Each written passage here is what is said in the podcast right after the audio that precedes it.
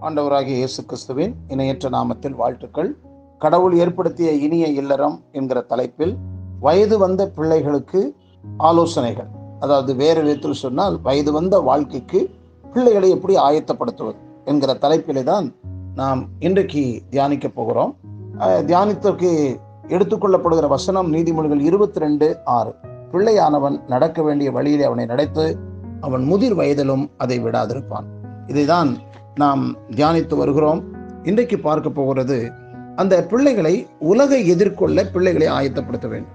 பிள்ளைகள் எப்பொழுதும் பெற்றோர்களையே எல்லாவற்றுக்கும் எதிர்பார்க்கும் நிலையை ஏற்படுத்தக்கூடாது. ஏனென்றால் எப்பொழுதும் நம்முடைய பிள்ளைகளுடனே இருக்க போவதில்லை. வயது வளர வர அவர்களாகவே உலக வாழ்க்கையை எதிர்கொள்ள அவர்களை ஆயத்தப்படுத்த வேண்டும். சில நேரங்களில் பெற்றோர்கள் தங்க பிள்ளைகள் தங்களிடத்துல இருக்கணும். அவருடைய வருமானம் என தனக்கு கொடுத்துடணும். அந்த வருமானத்துல அவர்கள் வந்து ஆடம்பரமா வாழணும் என்கிற நிறைய பெற்றோர்களை சமுதாயத்தில் பார்க்க முடிகிறது. நான் அவர்களை படிக்க வச்சேன் அவர்களை இவ்வளவு செலவு பண்ணியிருக்கேன். கடவுள் வந்து உங்களுக்கு பணம் கொடுத்துருக்கிறாரு பலன் கொடுத்துருக்கிறார் சத்துவம் கொடுத்துருக்கிறார் பிள்ளைகளை நீங்கள் உருவாக்கினீர்கள். அது ஒரு பக்கம் இருக்கட்டும். ஆனால் அதே சமயத்துல பிள்ளைகளுக்கு நியாயமான சுதந்திரத்தை கொடுக்காமல் போனால் அவர்கள் இந்த சமுதாயத்தில் தலை நிமிர்ந்து நிற்க முடியாத அளவிற்கு நாம் தவறு செய்கிறோம் என்பது மிக முக்கியமானது. பிள்ளைகள் பெற்றோரை விட்டு மாணவர் விடுதியில் தங்கும் படிக்கும் நிலை ஏற்படுகிறது. அல்லது வேலை நிமித்தமாக வெளியூரிலோ அல்லது வெளிநாட்டிலோ தங்க வேண்டிய நிர்பந்தம் ஏற்படலாம். ஒருவேளை உங்களுக்கு கத்தருடைய அழைப்பு வந்து நிரந்தரமாக அவர்களை விட்டு பிரியும் நிலையும் எழலாம். அப்பொழுது வாழ்க்கையில் எழும் பிரச்சனைகள் அவர்களே எதிர்கொள்ள வேண்டியது இருக்கும். அவர்கள் இந்த சந்தர்ப்பங்களுக்கு ஆயத்தமாக இல்லை என்றால் வாழ்க்கை அவர்களுக்கு சுமக்க இயலாத பாரமாகிவிடும். சிலர் உலக வாழ்க்கையை வெறுத்து விரீத முடிவை நாடுவார்கள். கஷ்டத்தை எதிர்கொள்ள அனுமதிக்க வேண்டும் இல்லாவிட்டால் கற்றுக் கொடுக்க வேண்டும். அதை குறித்து நான் இங்கே பேசுகிற இந்த சம்பவத்தை நீங்கள் யோசித்து பாருங்கள். வாழ்க்கை கடினமானதுதான். ஆனால் இறைவன் நல்லவர் என்பதை பிள்ளைகளுக்கு கற்பியுங்கள். இது ரெண்டு நாளைக்கு முன்பாகவே இதை நான் பதிவு செய்தேன். ஒரு தகப்பன் வெளிநாடுகளில் இருந்து அவர் இறந்து போய்விட்டார். அவர்களுக்கு பிள்ளைகள் இருக்கிறார்கள். வயது வந்த பிள்ளைகள் படிக்கிறாங்க. எங்கள் அப்பாவை ஏன் எடுத்துக்கிட்டார்? இதான் அந்த பிள்ளையினுடைய கேள்வியாக இருந்தது. ஏன் எங்கள் அப்பாவை எடுத்துக்கிட்டார்? நாங்கள் ஜெபம் பண்ணோம். மற்றவங்கெல்லாம் ஜெபம் பண்ணல. அதனால விபத்து வந்துச்சு எடுத்துக்கிட்டாங்க. மரணத்தை சந்திச்சாங்க.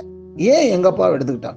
என்பது அந்த ஆண்டூர் பேரில் ரட்சகர் பேரில் இயேசுவின் பேரில் அவளுக்கு அணையா ஒரு கசப்பான ஒரு எண்ணம் இருந்தது.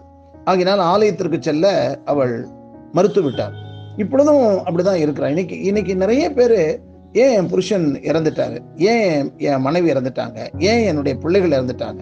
வாழ்க்கை என்பது இந்த மரணம் என்பது கடவுளுடைய கையில் இருக்கிறது. வாழ்க்கை கடினமானதுதான். ஆனால் நாம் ஆராதிக்கும் கடவுள் நல்லவர் என்பதை பிள்ளைகளுக்கு எப்பொழுதுமே சின்ன வயசுலே கற்பிக்க வேண்டியது. நிறைய பேருடைய வாழ்க்கையில கஷ்டங்களை எதிர்கொள்வதற்கு அநேகம் பேர் ஆயத்தமா இல்லை. நிறைய பேர் மற்றவர்களுடைய உதவி தான் உழைக்க மாட்டேன். ஆனா மற்றவர்கள் எனக்கு வந்து ஹெல்ப் பண்ணிக்கிட்டே இருக்கணும். நமக்கு செஞ்சுக்கிட்டே இருக்கணும். அப்படின்ற ஒரு மனப்பான்மையும் சில பிள்ளைகளுக்கும் சில குடும்பங்களில் இருப்பதையும் காண முடிகிறது.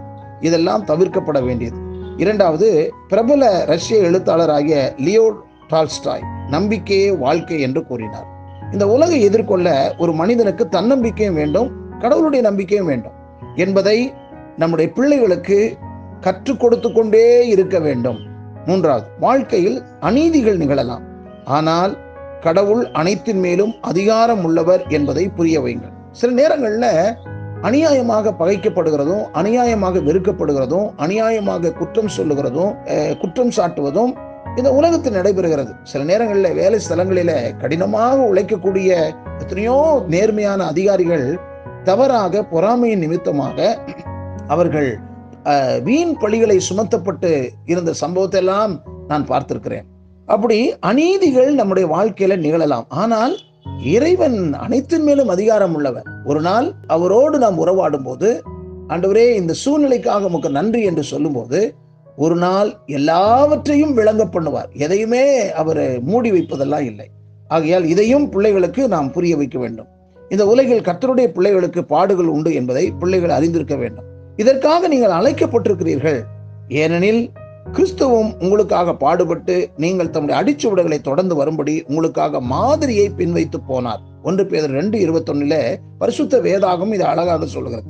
ஐந்தாவது யோசேப்பு தன் சகோதரர்களால் விருக்கப்பட்டான் சிறையில் அடைக்கப்பட்டான். ஆனால் எகிப்தின் அதிகாரியானான். அவன் அதிகாரியானான் என்று ஆதியாகமம் அதிகாரங்கள் முப்பத்தி ஏழு முதல் ஐம்பது வரை அந்த பிள்ளைகளை நம்ம வாசிக்க சொல்லணும். சில நேரங்களில் முப்பத்தி ஏழாம் அதிகாரத்திலேருந்து ஐம்பதாம் அதிகாரம் வரைக்கும் ஆதியாகம புத்தத்தில் அந்த சம்பவத்தை பிள்ளைகள் திரும்ப திரும்ப வாசிக்க சொல்லணும். இவைகளிருந்து கற்றுக்கொள்ள வேண்டிய பாடம் என்ன? வாழ்க்கையில் கஷ்டம் என்பது எல்லாரும் அனுபவிப்பதுதான். வாழ்க்கை நான் தான் நான் மட்டும்தான் கஷ்டப்படுகிறேன் என்றோ அல்லது நான் கஷ்டங்களுக்கு விதிவிலக்கானும் என்றோ கருதுவது தவறான கண்ணோட்டம் என்பதை பிள்ளைகள் உணர்ந்திருக்க வேண்டும். எதிர்மறையான பேச்சுக்கள் எதிர்மறையான சூழ்நிலைகள் இதெல்லாம் நமக்கு வரும். ஆனால் நாம் கடவுளுக்காக கடவுளோடு நாம் இருக்கும்போது இதெல்லாம் சாதாரணமானதாக நாம் எடுத்துக்கொள்ளலாம். ஆகையால் இந்த கால வேளையில் இந்த சூழ்நிலையை புரிந்து கொண்டு பிள்ளைகளை ஆயத்தப்படுத்துங்கள் அவர்களை உற்சாகப்படுத்துங்கள் அவர்களை கற்றுக் கொடுங்கள்.